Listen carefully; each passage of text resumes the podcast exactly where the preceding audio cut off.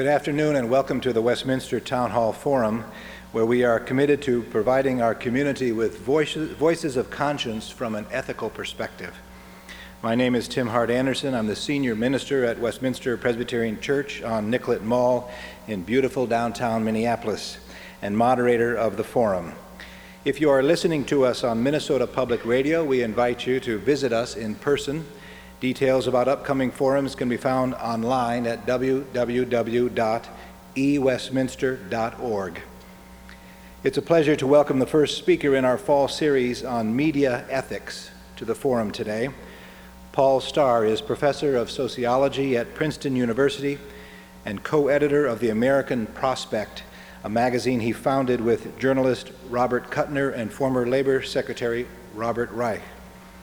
His 1984 book, The Social Transformation of American Medicine, won the Pulitzer Prize for Nonfiction and Bancroft Prize in American History. He later served as a White House advisor on health policy in the Clinton White House.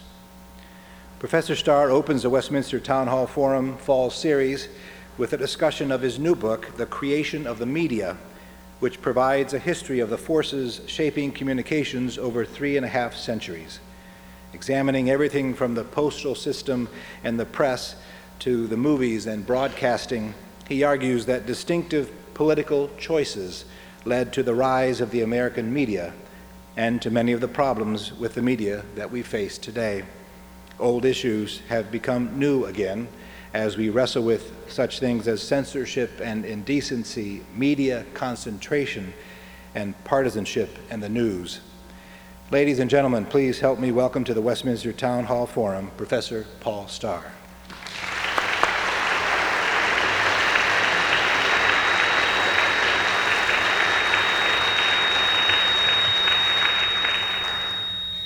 Thank you for inviting me to speak in this series.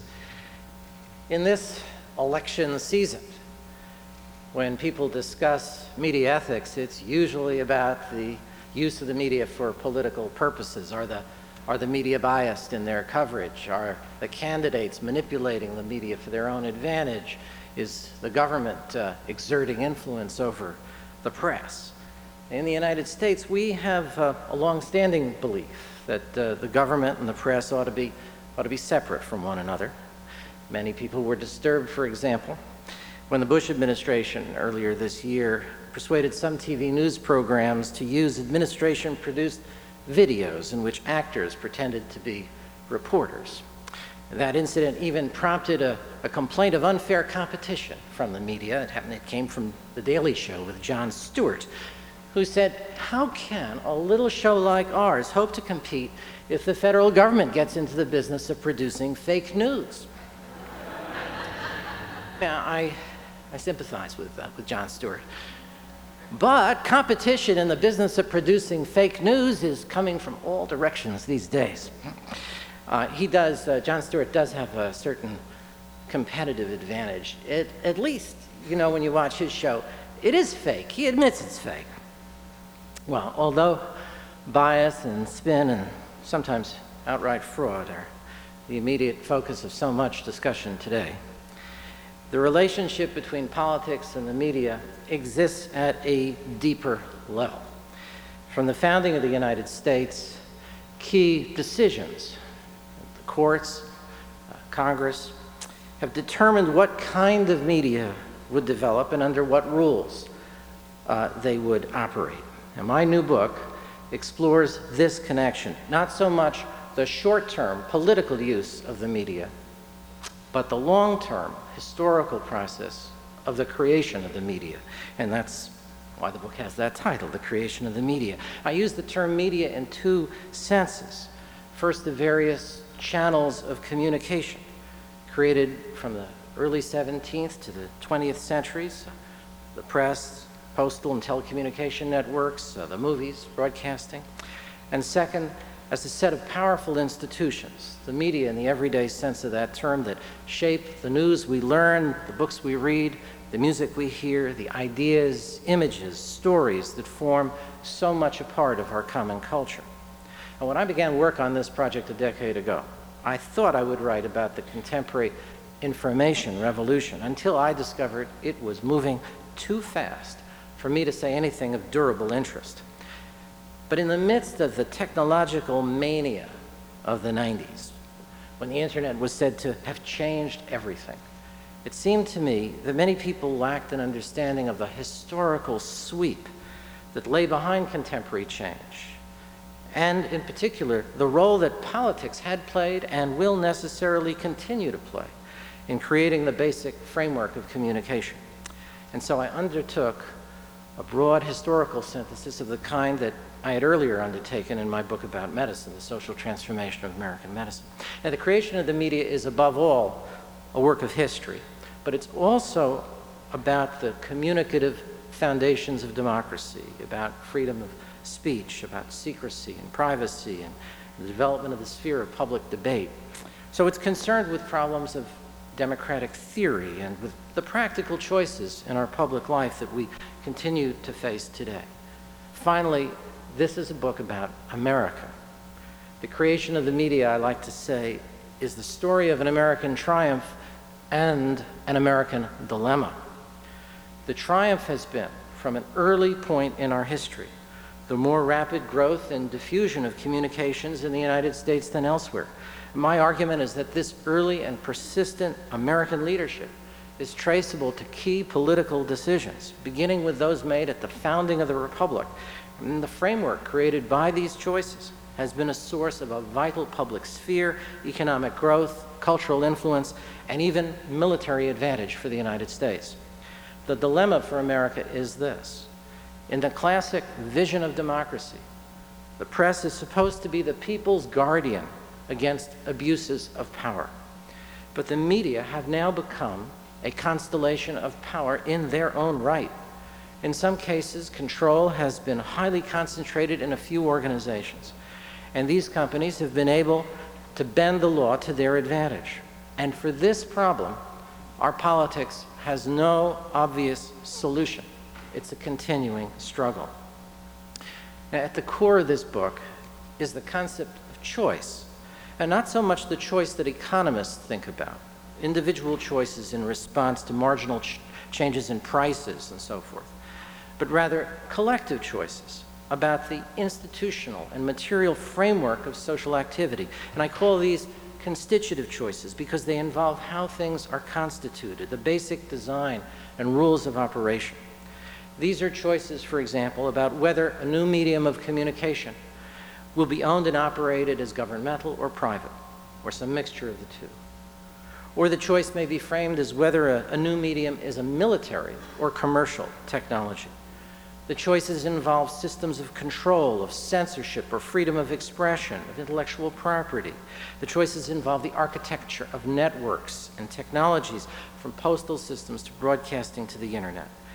These choices emerge at specific moments in history, constitutive moments. Some of these are times of political upheaval, such as revolutions and the founding of new states.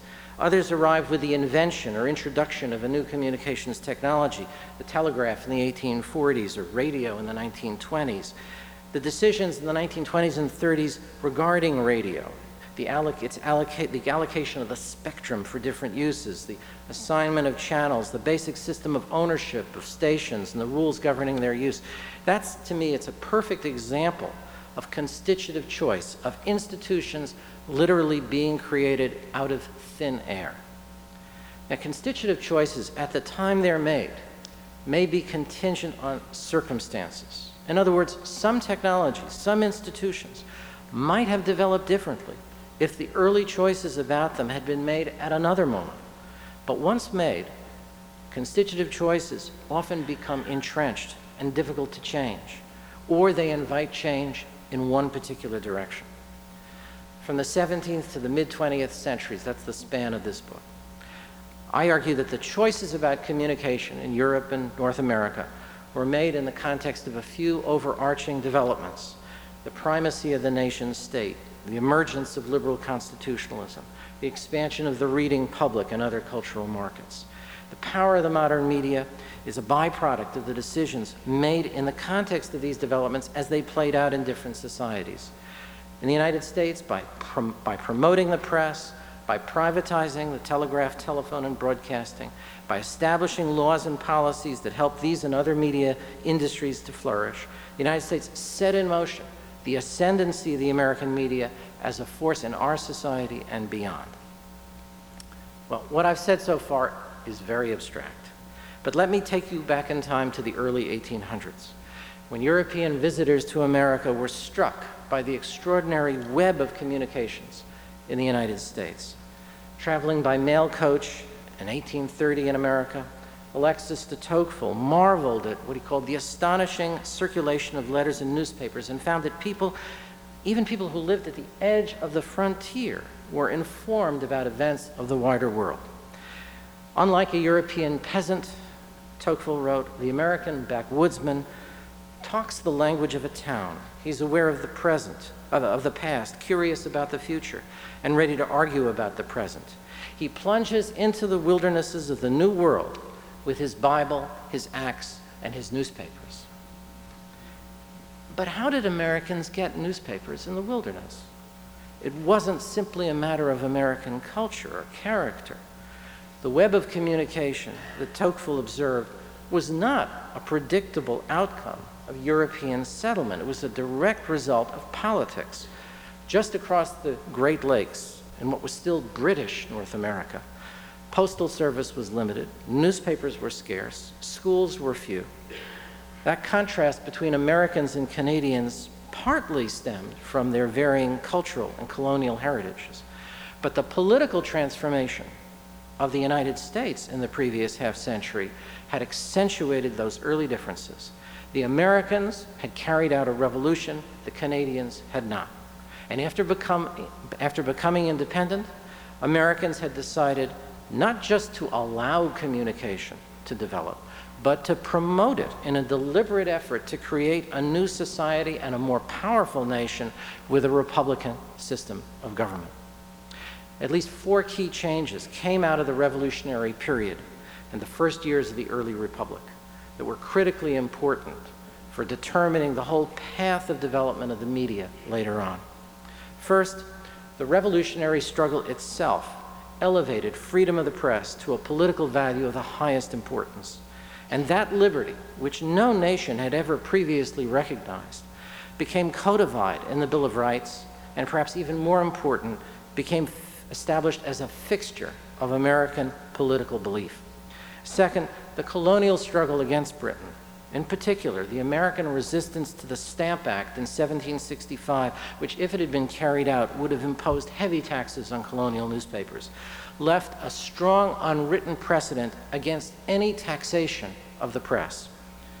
Third, in 1792, Congress established a structure for the postal system that actively promoted newspapers. Newspapers enjoyed a categorical right of distribution. Postal officials had no authority to exclude any newspaper.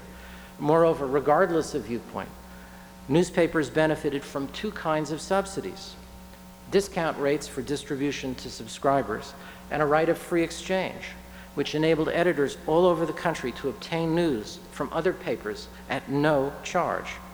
In effect, the federal government underwrote the creation of a national news network without, however, controlling the content of that news, and thereby supported the geographical decentralization of the press and the diffusion of national political news. And fourth, the competition for power that emerged in the early republic led political parties to propagate newspapers. Beginning with the Jeffersonians in the 1790s, embryonic political parties quickly discovered that creating networks of partisan papers was a route to electoral victory. The election of 1800, sometimes called the Revolution of 1800, not only marked the first peaceful transfer of power from one party to another, it also signaled the invention of a new means of democratic political insurgency through newspapers. By the early 19th century, the contrast between Europe and America could not have been clearer.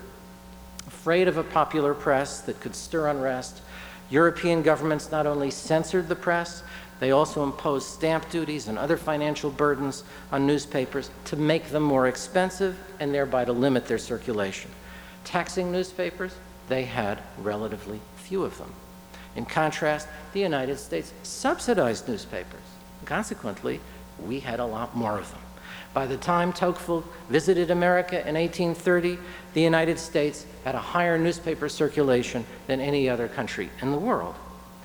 European postal networks had generally been limited to capitals and larger commercial cities.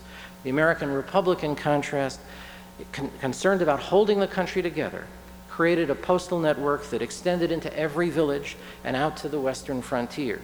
As a result, the American press had a much wider penetration in what was an overwhelmingly rural society. European newspapers were centralized in capital cities like London and Paris. In the United States, little small town and country papers sprouted all over.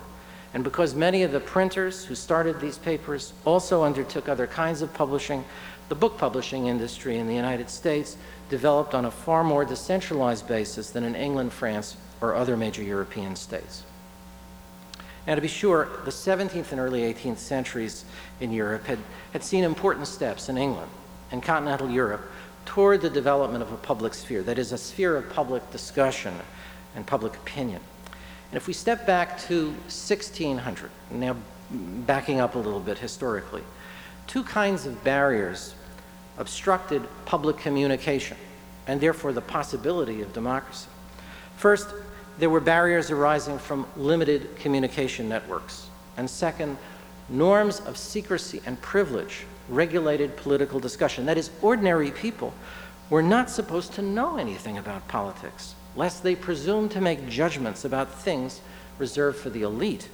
In England, for example, it was a crime to divulge what was said in Parliament and other councils of state. The growth of markets and trade and state-led development of roads and postal systems helped to overcome the infrastructural barriers to public discussion. But so long as norms of political secrecy and privilege prevailed, public communication could have served, served merely to project authority, not to foster public debate. I argue that in the 17th and 18th centuries, two factors divisions among political elites and competition among printers, either within a country or across borders, were critical in the emergence of a public sphere on a de facto basis, for example, in the Netherlands and in colonial America. And this de facto public sphere was a crucial experience in preparing the ground for, form, for the formal legal protection of freedom of speech. The American Revolution, however, was the event that transformed that first transformed a de facto public sphere into one that was legally based, institutionally entrenched, and capable of providing a people with the communicative instruments of self-government. As some have disputed whether the American Revolution was a true social revolution, and my book may offer a new perspective on this old question. For if one asks in what way the American Revolution was a, gen was a genuinely revolutionary event, Surely one part of the answer is that that revolution was also a communications revolution.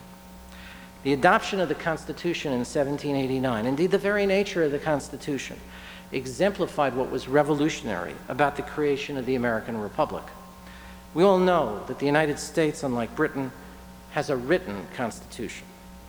But it's perhaps more important that our Constitution was also printed and published indeed widely printed in newspapers within days of being approved in Philadelphia. And it was not only printed at just over 5,000 words of ordinary language, it was also readable, short enough and accessible enough that people who were not lawyers could read and discuss it. Much of the debate about the Constitution, like the Federalist Papers, which were originally a series of newspaper articles, took place in the press. No country in history had ever before had a public debate about the adoption of its organic law, its basic law. To be sure, there were severe limitations to early American democracy, the exclusion of blacks, of women, even of white men without property. But the creation of a sphere of open public debate about questions of high importance turned a page in human history. The popular press that first emerged in America proved to be immensely creative popularization unfolded in a series of stages. The mobilization of the of the popular press in the Revolutionary era, the, the spread of small circulation newspapers through villages and towns in the early Republic, the advent of the so-called penny press in the larger cities of the 1830s, the emergence of the new journalism of Joseph Pulitzer and others in the 1870s and 80s. It wasn't simply that the number of newspapers or the circulation grew faster in the United States. It was journalism itself that America developed in new ways as papers competed to attract readers, including immigrants and women and others, they represented a greater variety of human interests in their pages, simplified their style, created attention grabbing forms of graphic design, invented new modes of reporting and writing. The interview, for example, was an American journalistic invention of the 1860s that later spread to England and France, where it was recognized as a distinctly American practice. Previously, when important people wanted to have their words in print, they composed an essay or they had a speech reprinted. The idea of a mere reporter putting high status people on the spot by asking them questions, well, that was impertinent, it was insolent, it was unthinkable. At first, some important people wouldn't stand for it, at least they wouldn't sit for one. There is something egalitarian about an interview. However, for the rich and famous, interviews are also a means of publicity.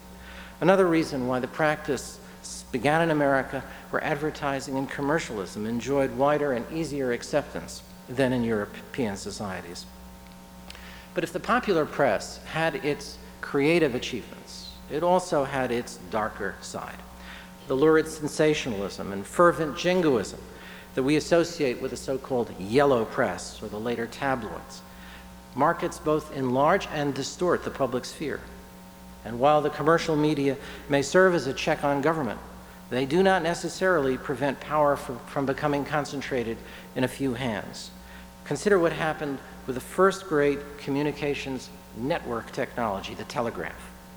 In some respects, the electric telegraph continued the story of more rapid and ubiquitous development of communication in the United States. I, I, say the electric telegraph because there actually was a preceding system, the so-called visual or semaphoric tele telegraph that consisted of relay towers with windmill-like devices whose arms could be positioned and rotated to transmit messages from one station to the next.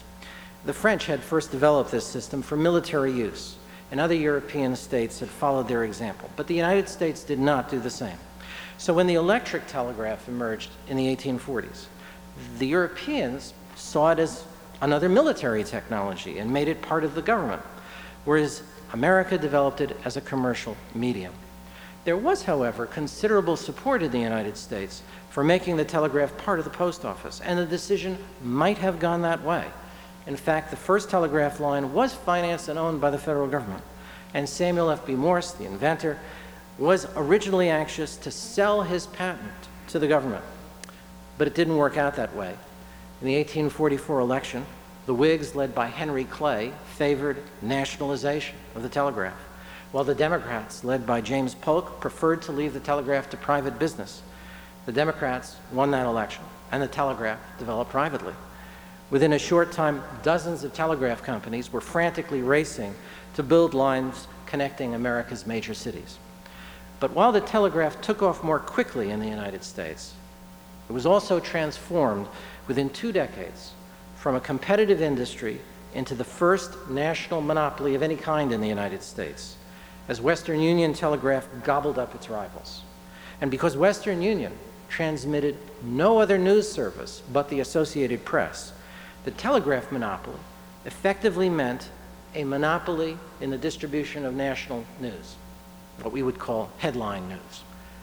And the Associated Press was very close in that period to the Republican Party. In fact, uh, in the 1877 election, 1876 election, uh, uh, the Associated Press was sometimes called the Hayes Associated Press. Ruth Rutherford B. Hayes was the Republican candidate, and the Democrats in that election believed that the Associated Press was manipulating the news in order to favor, uh, to favor Hayes's uh, election. Um, this was the beginning of concentrated economic power in the media. which we face in such powerful forms today.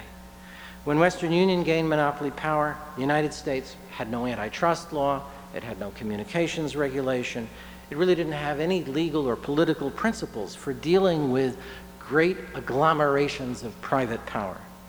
And although we do now have an antitrust and regulatory tradition, many people believe the marketplace and technology will take care of the problem of monopoly power, an idea that is enormously attractive, but ultimately, I believe, an illusion. Now, the mixed story of the telegraph, rapid early growth of communications, along with the emergence of concentrated economic power, was repeated in three successive media telephone, broadcasting, and the movies. And let me briefly draw for, for you the outlines of the story. The different constitutive choices for the telegraph in Europe and America became the basis for different choices for the telephone. European states put the telephone under the control of the same bureaucracy that ran the postal and telegraph networks, whereas the United States left the telephone to the private sector. Except for the period uh, from 1893 to roughly 1912, when there was intense competition between rival telephone networks, the telephone industry, like the telegraph, came under the sway of one giant corporation, Bell Telephone. The European decision to vest control of the telegraph in the same organization that ran the post office, excuse me, telephone, the same organization that ran the po uh, post office and telegraph, led to extremely slow development of the telephone. For a long time, the Europeans saw no reason to invest in long distance telephone service, much less in technological innovation in the new medium, because the telegraph already provided what seemed to them a quite satisfactory long distance instantaneous communications network. Even though the United States saw monopolies emerge in the telegraph and telephone, there remained what economists call intermodal competition, that is, competition across technologies. Repeatedly in the United States, the organization that controlled the dominant network did not gain control of an emerging alternative. So the post office didn't get control of the telegraph in the 1840s. Western Union didn't get control of the telephone in the 1870s and 80s. And then later, Bell Telephone failed to get control as it tried to get control of uh, radio broadcasting. In each case, we saw new organizations uh, emerge and there was competition across these uh, technologies. And as I mentioned, for a period from 1893 to 1912, the telephone industry had wide open competition with many independent companies and rural telephone cooperatives that extended service into areas, this is particularly true here in the Midwest, uh, that, the, uh, that the Bell system neglected.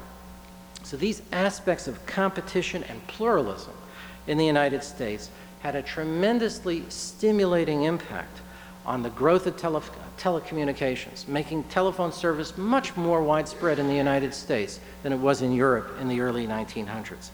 Um, uh, it's not too much of a simplification also to say that for the century beginning with Alexander Graham Bell's invention in 1876, innovation in telephone technology was almost entirely an American story. The same pattern of rapid early development with growing concentration of power got repeated in the 1920s when radio moved from transmitting messages in Morse code to transmitting voices and music. The Europeans again nationalized radio. America left it to private development. Again, the United States had a more pluralistic, decentralized, and dynamic industry. But by the late 1920s, concentrated economic power emerged, this time in the form of two national networks, NBC and CBS, which controlled programming on the high power stations with the strongest signals. Choices by the federal government in the 20s were crucial to the result. When radio stations first proliferated in the early 1920s, non-commercial groups were extensively involved. Schools, churches, various other kinds of nonprofit organizations. At the beginning, virtually everyone said that advertising would be a terrible thing on the radio.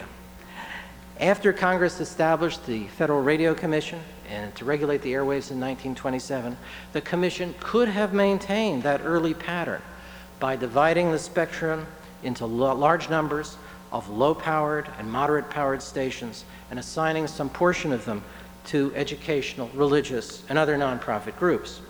But instead, the new agency emphasized high-powered stations and adopted criteria for awarding licenses that favored commercial organizations, and within a short time, CBS and NBC took control of the medium. Finally, the movies also exhibited the same pattern as telecommunications and broadcasting, an American edge with growing concentrations of private power. Motion picture technology was not a peculiarly American development. In fact, before World War I, France had a stronger movie industry than the United States. But by 1920, Hollywood had already emerged as the center of the world's film industry. The source of American comparative advantage was a bit different in this case than in the others. Beginning around 1905, America had seen the rapid growth of an urban, heavily immigrant movie audience. The early movie companies joined together in the so-called Edison Trust and dominated by native-born, technically oriented entrepreneurs like Thomas Edison himself, lost out to a group of independent movie makers, mostly Jewish immigrants, who started out as theater owners and then moved into production in response to the Edison Trust's attempt to control the business. The independents had a better grasp of the audience, of changing fashions and tastes, and they were able to produce movies exportable to Europe because they were already producing movies for Europeans in America, for mixed audiences of immigrants, and therefore they didn't make films that appealed exclusively to one group. Cultural pluralism in America, the mixed character of American audiences, and, and of creative talent has been a basis for the global exportability and comparative advantage of American entertainment. In the early days of silent film, entry into the movie business was relatively easy. Films were cheap to make. And there actually was a great deal of diversity, including ideological diversity, in the movies. But as in the case of radio, an early pluralism gave way to a growing consolidation by the end of the 1920s as eight movie companies, dominated by five majors, gained control not only over production, but also distribution and exhibition. There was an economic logic to this development, but its effects depended crucially on decisions by the government. First, a decision not to pursue antitrust enforce, enforcement against what was clearly an industry cartel. And second, a decision by the Supreme Court in 1915 that the movies lay outside the protection of the First Amendment. In the face of censorship by local and state movie censorship boards and demands by private groups for even greater limitations, the movie producers capitulated in 1934 and agreed to a system of industry enforced censorship known as the, as the Production Code, probably the most rigid censorship regime ever imposed on any communications medium in American history. That system would likely never have worked had control of the entire industry, from movie production to distribution to theater ownership, not become concentrated in uh, a handful of firms. Now, the problem of concentrated power in the media began to be addressed to some degree in the early 1900s with the emergence of antitrust law. In 1909, AT&T got control of Western Union. Four years later, Woodrow Wilson's Attorney General used an antitrust suit to split control of the telegraph and telephone. The emergence of telephone regulation in succeeding years and began to impose some limitation on the ability of AT&T to exploit its monopoly position. First, radio regulation had no impact on the rise of the networks. Uh, when he first came into office, Franklin Roosevelt had so great a need of radio to reach the public, he was convinced that newspaper publishers were against the New Deal, that he did nothing to offend radio interests. But in the late 1930s and 40s, the New Deal began to move against monopoly power in the media. In 1941, the Federal Communications Commission, which had succeeded the earlier Federal Radio Commission, set rules limiting network ownership of radio stations and forcing NBC to divest itself of the stations that later became ABC. Antitrust suits sustained in key Supreme Court decisions forced the movie companies to give up ownership of movie theaters and limited the power of the Associated Press.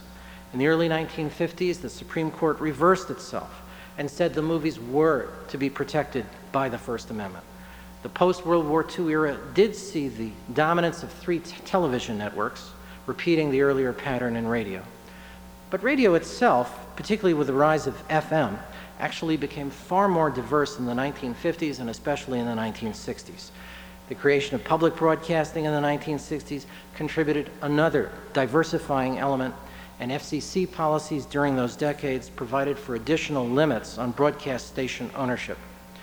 Although newspaper chains were on the rise, the newspaper industry remained quite decentralized, particularly if set against patterns in Europe where national newspapers tend to dominate most countries' circulation. So, despite the dominance of network television, there were stronger elements of localism and diversity in the American media in those decades than in other advanced societies at the time. Still, the three big TV networks exercised considerable power over public life. The rules they set for political access to the airwaves virtually amounted to a system of private regulation of American politics. The key element was a distinction between news, to be covered at the expense of the broadcaster, and advertising, to be paid for by the candidate or party. Broadcasters themselves decided what would go into each category. They offered free national free coverage of national party conventions, used to be gavel to gavel coverage, and certain other events they deemed newsworthy, while charging for other political broadcasts. They also adopted the practice of giving equal treatment to the two major parties while devoting much less attention to third parties and other groups. Broadcasters opposed any legal requirement of free airtime for candidates, partly out of concern that it would force them to open the airwaves to radicals and fringe candidates. Political advertising didn't only generate revenue for broadcasters, it also enabled the two major parties to dominate the air because they were best able to pay for it. Even by the 1930s, broadcast advertising, radio advertising in those days, was a major expense in campaign budgets. And of course, it grew to dominate all other expenditures after television arrived in the post World War II decades. Public policy at that time nonetheless limited the ability of the networks to favor one party over another. American law did not generally treat broadcasters as common carriers. That is, broadcasters were not obliged, as were telephone companies, to carry the messages of anyone willing and able to pay. The one exception was election campaigns, where Congress required stations to, quote, afford equal opportunities to opposing candidates. The law didn't require stations to provide time to campaigns. It merely said that if they aired one candidate's message, they had to offer equal opportunities at the same price uh, to other legally qualified candidates for the same office. An important extension of the equal opportunities principle came in 1949 when the FCC adopted the Fairness Doctrine, requiring broadcast uh, stations to air controversial news and public affairs programs and to offer reply time to people who disagreed with the station's views. This was a dramatically different interpretation of the First Amendment than the Supreme Court applied to the press. And these constitutive choices about broadcasting shaped the relationship of politics and television during TV's early decades. Control remained highly concentrated in three networks, but the networks were subject to regulatory pressure that constrained their ability to take sides. They aired news and public affairs programs that were unprofitable but felt to be necessary to satisfy regulatory pressures. And the parties and their candidates spent increasing amounts of money on television advertising, shifting their emphasis from labor intensive, face to face campaigning to more capital intensive media campaigns consisting primarily of television spot ads. This pattern of campaigning, with its attendant fundraising demands, did not, of course, emerge in Western European democracies where national broadcast authorities gave opposing parties free airtime. Recent decades have seen dramatic changes in the media, and many people understand those changes as entirely driven by technology. But legal and political decisions about free speech, intellectual property, libel, privacy, media ownership, and many other issues have remained central in determining what kind of media develop and how they affect our public life.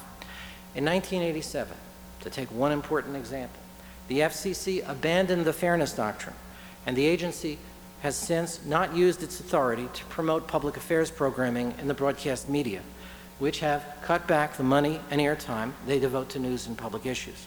It was symptomatic of broader uh, trends at the broadcast networks which used to cover political conventions gavel to gavel, as I said before, gave uh, cut back convention coverage this year to just one hour per night.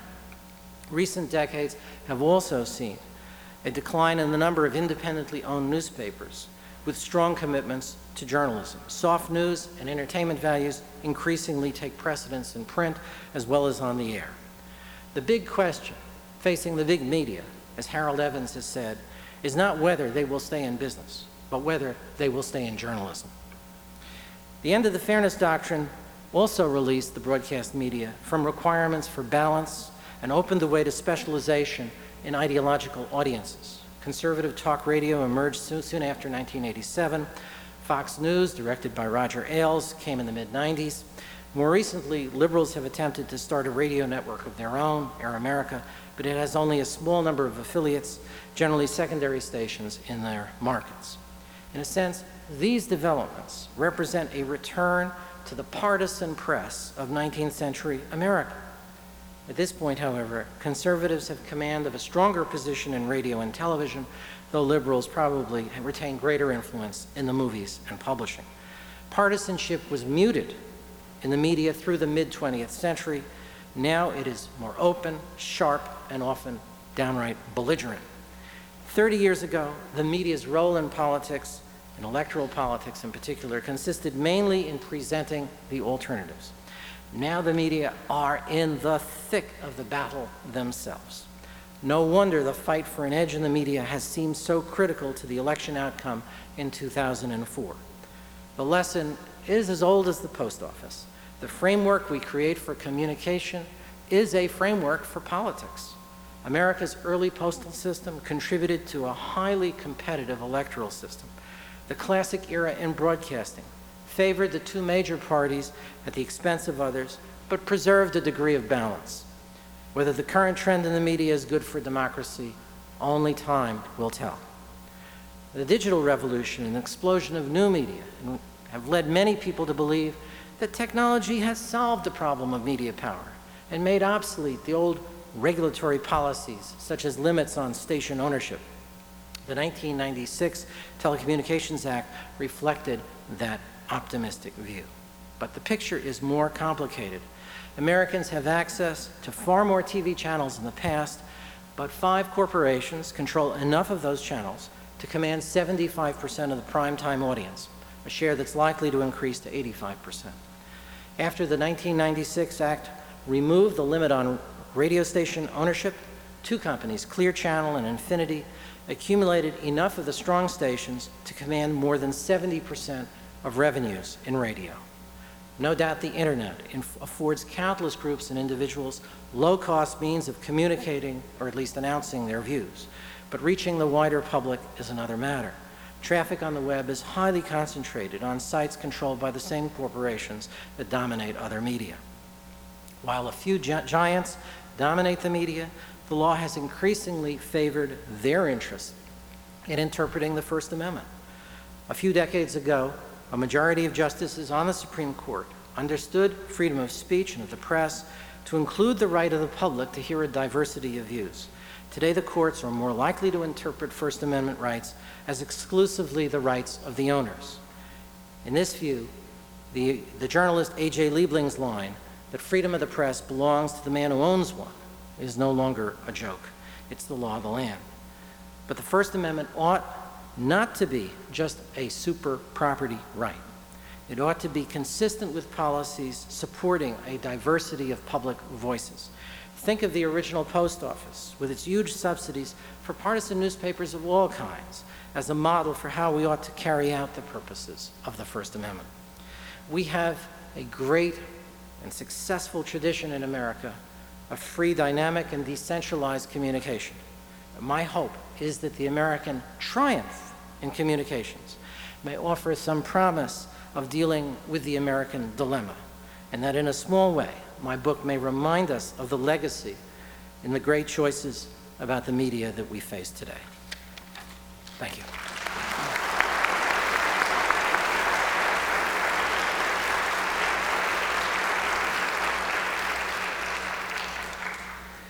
Thank you, Paul Starr. You are listening to the Westminster Town Hall Forum, originating from Westminster Presbyterian Church on the Nicollet Mall in downtown Minneapolis.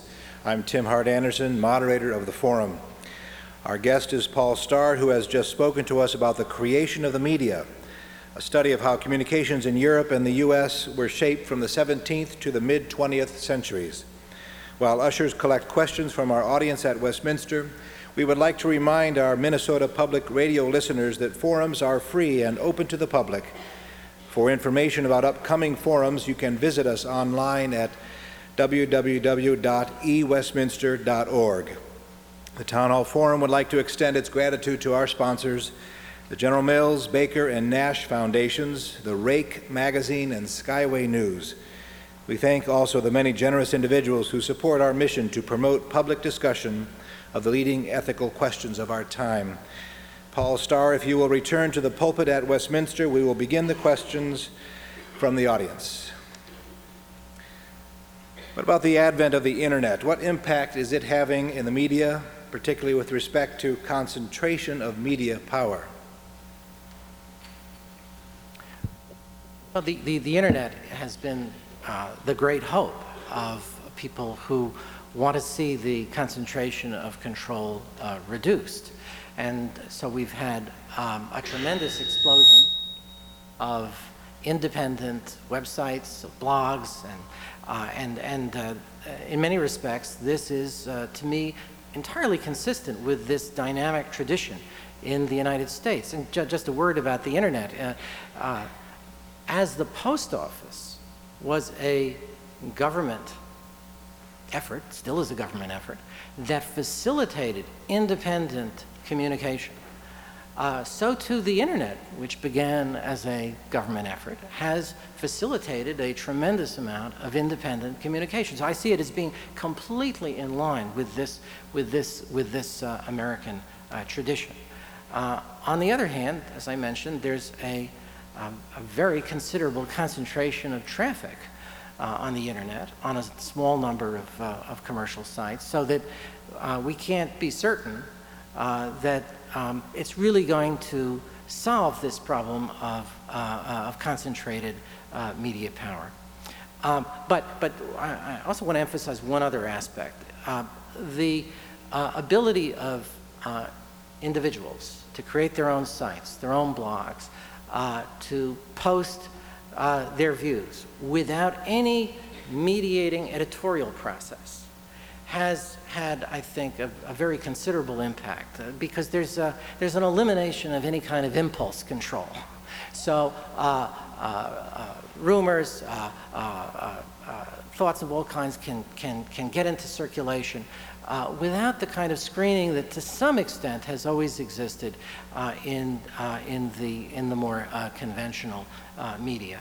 And there's, there's a lot of uh, evidence to suggest that um, the expression of hostility is much easier in, in electronic form. Uh, uh, than it is than it is in, in the other way. So there's a, there's a potential there for the decline of any kind of uh, uh, civil uh, uh relationship and, uh, and, and uh, real injury, I think, to the, to the quality of public discussion. A question about the responsibilities of the general public. What responsibilities do we bear for this concentration of the media? And kind of a follow-up question, what's the future of public media, NPR, for instance, public TV? Well, this is uh, the, the, the, question of, of public responsibility is, uh, is, is uh, uh one that's directly related to uh, decisions that the government uh, makes. Um, the, the Federal Communications Commission, under its present chair, Michael Powell, has been um, trying to remove some of the limitations on media concentration. And it's very interesting that there has developed opposition uh, that extends across the political spectrum. Uh, this particularly has been in relation to the question of how many stations, how many television stations a single company could own. And uh, I don't know whether uh, people are here are aware that, uh, of, the, of, this, uh, of this battle. It's still in the courts. It's actually not, it's not resolved. But the basic question is, you know, can, can a single company own enough stations so it can uh, it can uh, uh, cover 45% versus 35% of the TV, of the national TV audience. And uh, while that may seem a technical question, it involves, again, the extension of power over the individual stations uh, by, uh, by companies like uh, News Corp and, and Disney and so forth.